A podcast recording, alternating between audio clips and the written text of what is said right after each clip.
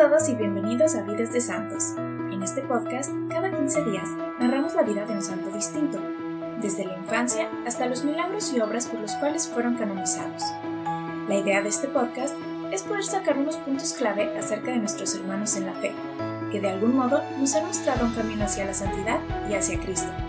Mi nombre es Mariana y el día de hoy les voy a contar la vida de Santa Clara de Asís.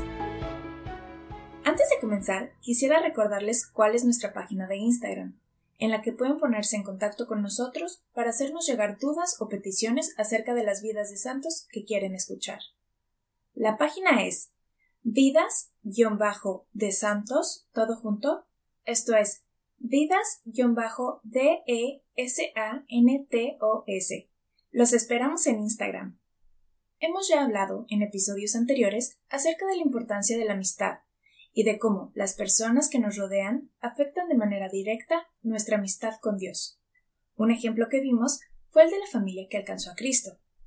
Si aún no has escuchado ese especial de tres episodios, te recomendamos que regreses a escuchar la vida de San Bernardo de Claraval. Algo similar sucedió en la vida de Santa Clara, quien fue gran amiga y fiel seguidora de San Francisco de Asís, de quien hablamos en el episodio pasado. Con una superficie de 186 kilómetros cuadrados y una población actual de 28.290 habitantes, Asís fue fundada cerca del año 1000 a.C. y es uno de los poblados más antiguos de Italia, que aún conserva vestigios arquitectónicos de las diferentes etapas históricas de su desarrollo. Es una ciudad hermosa, y si te encuentras de viaje por Italia vale la pena visitarla, ya que sus edificaciones cuentan las varias etapas de la historia italiana. Entre ellas está la Basílica de San Francisco, que fue construida dos años después de la muerte del santo, y es muy particular, ya que está sobre dos iglesias, una encima de la otra. La Roca Mayor, fortaleza medieval que fue centro de poder y ha sido renovada varias veces, entre otras joyas arquitectónicas. Ortolana, una mujer muy virtuosa y devota, solía hacer largas peregrinaciones a Bari, Tierra Santa y el Camino de Santiago de Compostela. Casada con Favorino de Schifi, tuvo cuatro hijas y un hijo. Un día, en oración, el Señor le reveló a Ortolana que la bendeciría con una luz brillante, que iluminaría el mundo entero. Es por eso que el 16 de julio de 1194, cuando nace su primogénita, la bautiza con el nombre de Chiara, que significa resplandeciente y célebre. Clara tuvo tres hermanas, Renenda, Inés y Beatriz, y un hermano, Gazón. Su familia pertenecía a la estirpe aristocrática, y su padre tenía el título de conde de Sasso Rosso. Desde pequeña, Clara era una niña virtuosa y orante. Usaba pequeñas piedras para contar las oraciones. Además, usaba cilicios para mortificar su cuerpo. Clara creció y se convirtió en una muchacha de una belleza radiante. Sus padres estaban buscando un marido que fuera adecuado y proveyera un matrimonio beneficioso para la familia. Pero esos planes de matrimonio pronto se verían interrumpidos con la entrada de Clara en el convento. Por aquellos tiempos, Francisco estaba regresando de Roma, con sus seguidores. Su conversión había tocado el corazón de muchos en Asís, y Clara lo escuchó predicar. Entre los seguidores de Francisco estaban dos parientes cercanos de Clara, Rufino y Silvestre. Junto con Bona Guelfucci, consiguen que Clara tenga una audiencia con Francisco, quien desde que la vio tomó la decisión de arrancar del mundo un alma tan pura y conservarla para Dios. Clara asistió a la misa de Domingo de Ramos junto con su madre y su familia. Ella sabía que sería la última vez que estarían así, todos juntos, pues esa misma noche se escaparía de su casa para seguir los pasos de Francisco. Esa noche Clara se escapó de la casa y se fue a la porciúncola, en donde le esperaban Francisco y sus frailes. Cambió sus vestidos lujosos y joyas por un saco y un cinto. Francisco cortó su rubio cabello y fue con ese símbolo que se unió a los frailes menores y prometió obedecer a Francisco en todo. Cuando sus padres se enteraron de la huida, fueron a buscarla, pero Clara les mostró que ya pertenecía a Dios, y les enseñó su cabeza con el pelo cortado. Se alejaron de ahí devastados, al ver ese símbolo y saber que su hija ya no volvería más a casa. Como Clara era la primer mujer que se unía a la orden, la llevaron a un convento de monjas benedictinas, pues era más apropiado para su cuidado. Pocos días después de la huida de Clara, su hermana pequeña Inés decide seguir sus pasos y se va con ella al convento. Sus padres estaban furiosos, ya se les había ido una hija y no permitirían que Inés la siguiera. Mandaron a unos tíos de Clara e Inés a recuperar a la pequeña. Al ver que Inés se rehusaba a ir con ellos por las buenas, la tomaron de los cabellos y la arrastraron. Ella lloraba con fuerza y gritaba para que Clara la ayudara. Clara, que estaba en su celda, comenzó a orar. En ese momento Inés se volvió tan pesada que entre varios hombres no la podían mover ni un solo centímetro.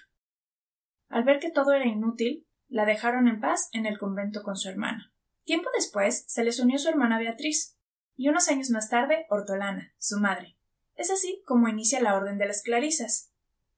Para tener su espacio propio y su propia orden, recibieron en donación el convento de San Damián. Muchas mujeres de la nobleza querían seguir los pasos de Clara, y así, como para los franciscanos, la regla para poder entrar al convento era vender todas las posesiones y entregarlas a los pobres. Las monjas se sostenían del trabajo y de las limosnas. Algunas hermanas trabajaban dentro del claustro y otras salían a pedir limosnas.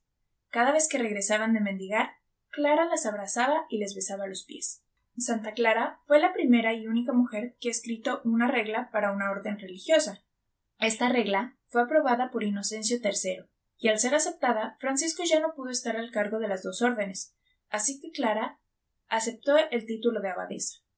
A pesar de ser la superiora, Clara siempre sirvió y atendió a sus hermanas, servía la mesa y las cuidaba, y durante las noches, como una madre amorosa que cuida a sus hijas, iba de celda en celda, las arropaba en caso dado de que se hubieran destapado, para que no tomaran frío y se enfermaran. Aun cuando se encontraba enferma, ella se sentaba en su cama para fabricar corporales y coser ropas. Clara hacía fuertes ayunos y mortificaciones. Su cama era un poco de cuero y como almohada tenía un tronco. Después, por su débil salud y por orden de Francisco, tuvo que cambiarla por una de paja. Cierto día no tenían más que un pan para cincuenta hermanas. Clara lo bendijo y rezando todas juntas el Padre Nuestro, el pan se multiplicó. Lo repartió entre las hermanas y mandó la otra mitad a los frailes de Francisco. En otra ocasión, el Papa Inocencio III Pasó a visitar el convento. Clara mandó organizar la mesa y poner pan para que el Santo Padre lo bendijera. Él le pidió a ella que hiciera la bendición, y cuando ella se rehusó, él le pidió que por santa obediencia lo bendijera. Clara no pudo más que hacer como le había dicho el Papa. Cuando ella hizo la señal de la cruz, sobre los panes instantáneamente apareció una cruz. Cuando Clara tenía cuarenta y seis años y estaba postrada en su cama por una enfermedad, Federico II, quien tenía un pleito interminable con el Papa, mandó unos arqueros mahometanos al valle de Spoleto. Estaban por entrar al convento de San Damián, lo que sería una deshonra para las monjas y seguramente su muerte. Clara hizo que la pusieran cerca de la puerta, para ser la primera en morir en caso de que lograran entrar. Se puso de rodillas a orar ante el Santísimo Sacramento, y en ese momento los invasores se levantaron y dejaron el monasterio. Un año más tarde, un milagro parecido sucedió cuando tropas de Federico querían destruir Asís. Clara y sus monjas oraron y los invasores se retiraron. Clara luchó por tener el voto de pobreza para sus monjas, y lo obtuvo solo pocos años antes de su muerte. En el verano de su cumpleaños número 59, el Papa Inocencio IV visitó a Clara y le dio la bendición apostólica y la absolución de sus pecados. Cuando el Papa se retiró, le dijo a sus hermanas Hijas mías, Ahora más que nunca debemos dar gracias a Dios, porque sobre recibirle a Él mismo en la sagrada hostia, he sido hallada digna de recibir la visita de su vicario en la tierra. Murió el 11 de agosto, rodeada de sus hermanas. Inés viajó desde Florencia para estar con ella, y los frailes León, Ángel y Junípero estaban a su lado. Pocos días después, Inés murió también. Santa Clara fue declarada patrona de la televisión y las telecomunicaciones el 17 de febrero de 1958 por el Papa Pío XII, debido a un hecho muy particular en su vida. Una vez estando muy enferma, no pudo asistir a la misa de Navidad. Ella estaba muy triste, queriendo tener la dicha de asistir a la misa con sus hermanas. Por un milagro, Jesús la transportó a la iglesia y pudo escuchar la misa y recibir la comunión. Después el Señor la regresó a su cama, cuando las hermanas regresaron, le dijeron que habían sido muy bendecidas y les hubiera gustado que ella hubiera podido ir con ellas. Ella feliz respondió Yo doy gracias y alabanzas a mi Señor Jesucristo bendito. Hermanas e hijas mías amadísimas, porque he tenido la dicha de asistir con gran consuelo de mi alma a toda la función de esta noche santa, y ha sido mayor que la que han tenido ustedes. Por intercesión de mi Padre, San Francisco, y por la gracia de mi Señor Jesucristo, me he hallado presente en la Iglesia y he oído con mis oídos espirituales y corporales todo el canto y la música del órgano, y hasta he recibido la Sagrada Comunión. Alégrense entonces y den gracias a Dios por esta gracia tan grande que me ha hecho. Hemos llegado al final de este episodio. Muchas gracias por habernos acompañado. Pero antes de despedirme, me gustaría recordarles algunos puntos clave que aprendimos durante este recorrido. 1. Ser humildes y serviciales, con todos los que nos rodean, sin importar el rango o jerarquía que tengamos. 2. Confiar en el Santísimo Sacramento y encomendarnos devotamente a su protección. 3. Escuchar el llamado de Dios y seguirlo es bueno para nuestra alma y las almas de las personas que nos rodean. Te invitamos a que pienses a qué personas puedes inspirar con tu vida, así como lo hizo Clara con sus hermanas y con su madre. Si te interesa aprender más acerca de la vida de Santa Clara de Asís, te recomendamos que visites las notas del show, en las que tenemos las notas del programa y los links que utilizamos para la investigación. Muchas gracias y hasta la próxima.